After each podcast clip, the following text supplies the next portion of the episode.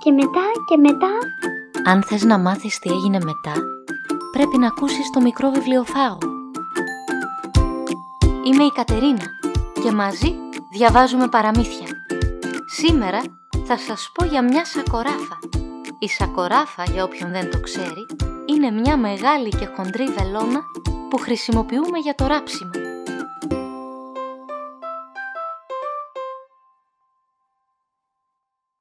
Η σακοράφα. Ήτανε μια φορά κι έναν καιρό μια σακοράφα και φανταζότανε πως ήταν όμορφη. Ήθελε να περνά για βελόνα και εντύματος στην κομψότητα. «Προσέχτε, κρατήστε με σφιχτά», έλεγε στα δάκτυλα που την κρατούσανε. «Μη με αφήσετε να πέσω κατά γης και έπειτα δεν θα μπορείτε να με βρείτε. Είμαι τόσο λεπτούλα».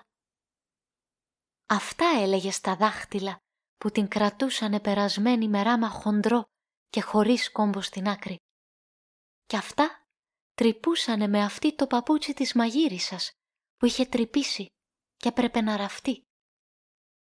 «Αυτή είναι πρόστιχη εργασία», έλεγε η σακοράφα. «Δεν μπορώ να τρυπήσω αυτό το δέρμα. Θα σπάσω, θα σπάσω». Και πράγματι τελικά έσπασε. «Το έλεγα, δεν το έλεγα», είπε θλιμμένα. «Είμαι τόσο λεπτή». «Χωρίς μύτη μια βελόνα δεν αξίζει φράγκο. Είναι για πέταμα», είπανε τα δάχτυλα. Αλλά αντί να την πετάξει, η μαγείρισα έσταξε βουλοκαίρι στην άκρη της σπασμένης σακοράφας και έπειτα κάρφωσε με αυτή το μαντίλι της στο στήθος. «Λοιπόν, έγινα καρφίτσα τώρα», είπε. «Εγώ το ξέρω ότι κάτι θα γίνω μια μέρα. Όταν κανείς το έχει μέσα του θα πάει μπροστά, όπως και να γυρίσουνε τα πράγματα». Και γελούσε μέσα της. Αλλά δεν μπορεί κανείς να καταλάβει πότε γελά μια σακοράφα. Και από το στήθος της μαγείρισας καρφιτσωμένη, κοίταζε δεξιά και αριστερά, κορδωμένη και περήφανη. «Εσύ πάλι τι είσαι?» ρώτησε τη γειτόνισά της, τη μικρή καρφίτσα. «Είσαι από Μάλαμα. Μου αρέσει το μικρό περίεργο κεφαλάκι σου. Κρίμα μόνο που είσαι τόσο μικρούτσικη. Αλλά δεν είναι για τον καθένα να έχει κεφάλι από βουλοκαίρι». Για να τα πει όμως όλα τούτα, τεντώθηκε πολύ, ξεκαρφώθηκε από το μαντίλι και έπεσε στον νεροχύτη που η μαγείρισα έπλαινε τα πιάτα. «Και τώρα», είπε η καημένη, «τώρα άντε γεια μας και καλή πορεία. Φτάνει μόνο να μην χαθώ». Πράγματι χάθηκε, καθώς κυλώντας με τα βρώμικα νερά από την τρύπα του νεροχύτη, κατάντησε να βρεθεί παρασυρμένη στο πλαϊνό αυλάκι του δρόμου. «Είμαι πάρα πολύ καλή για τον κόσμο», μουρμούριζε μονάχη καθώς κυλούσε που και που με κάποιο δυνατότερο ρεύμα. «Αλλά εγώ ξέρω τι αξίζω και ποια είμαι πραγματικά, κι ας βρίσκομαι στο πεζοδρόμιο». Πράγματι δεν έχασε διόλου μήτε την αξιοπρέπεια, μήτε την περηφάνεια, αλλά και την εύθυμη διάθεσή της.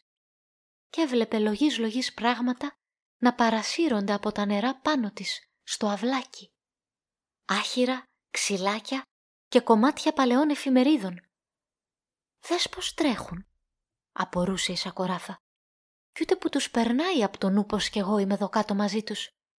Να, περνάει ένα ξυλάκι, κι άλλο δεν συλλογίζεται παρά τον εαυτό του και δεν τρέπεται σταλιά.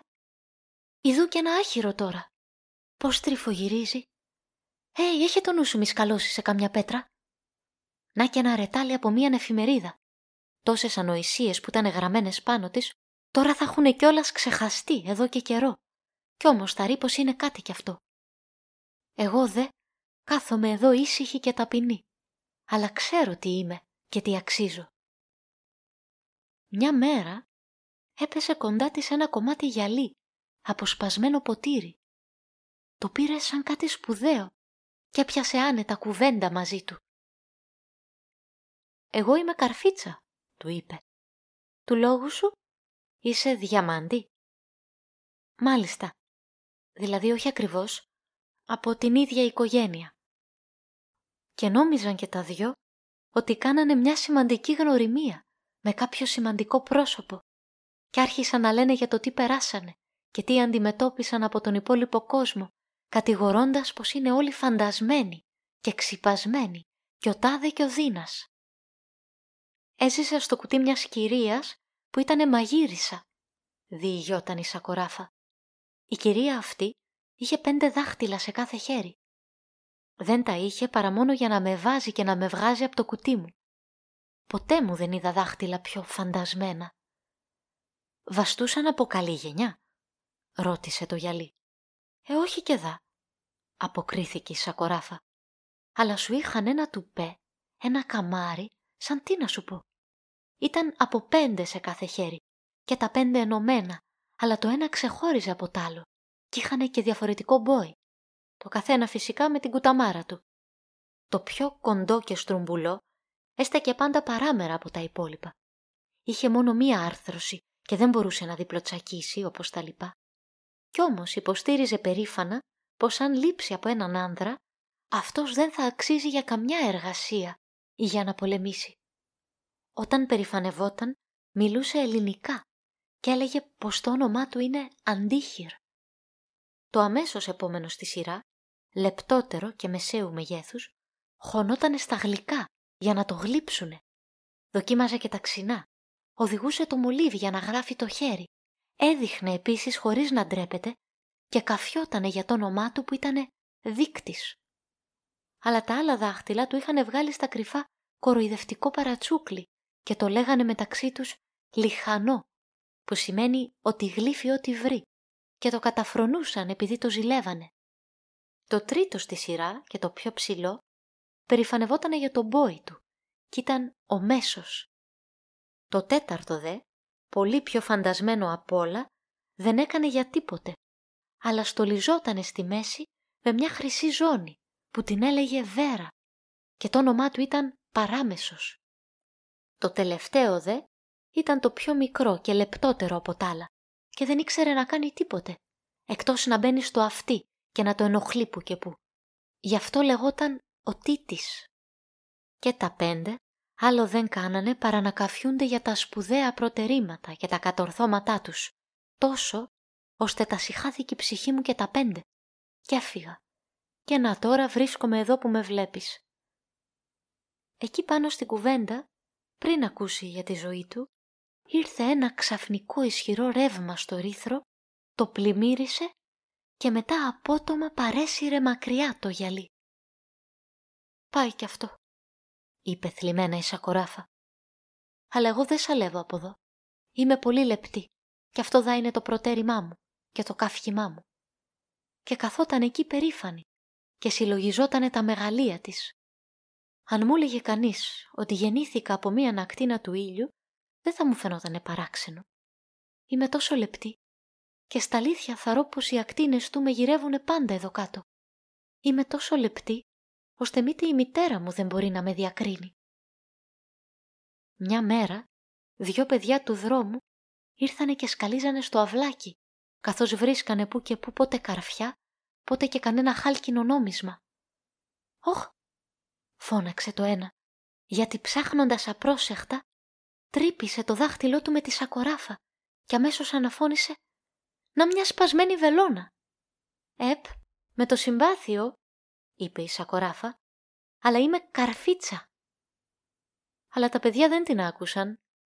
Της είχε πέσει το βουλοκαίρι, το χρώμα της είχε γίνει κατάμαυρο, αλλά εξακολουθούσε να περηφανεύεται για την καταγωγή της.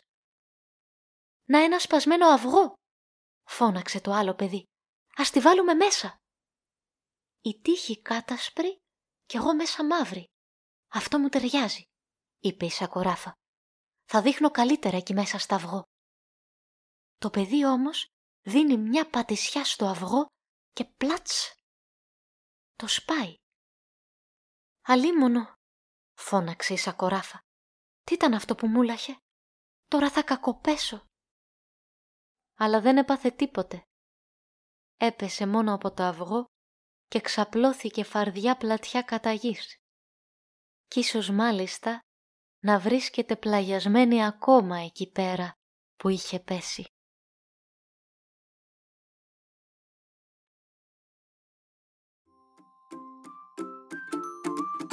Ακούστηκε το παραμύθι «Η Σακοράφα» του Χανς Κρίστιαν Άντερσεν.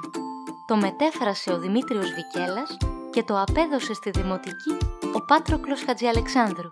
Εκδόσεις e-books for Greeks. Ραντεβού στο επόμενο επεισόδιο του Μικρού Βιβλιοφάγου.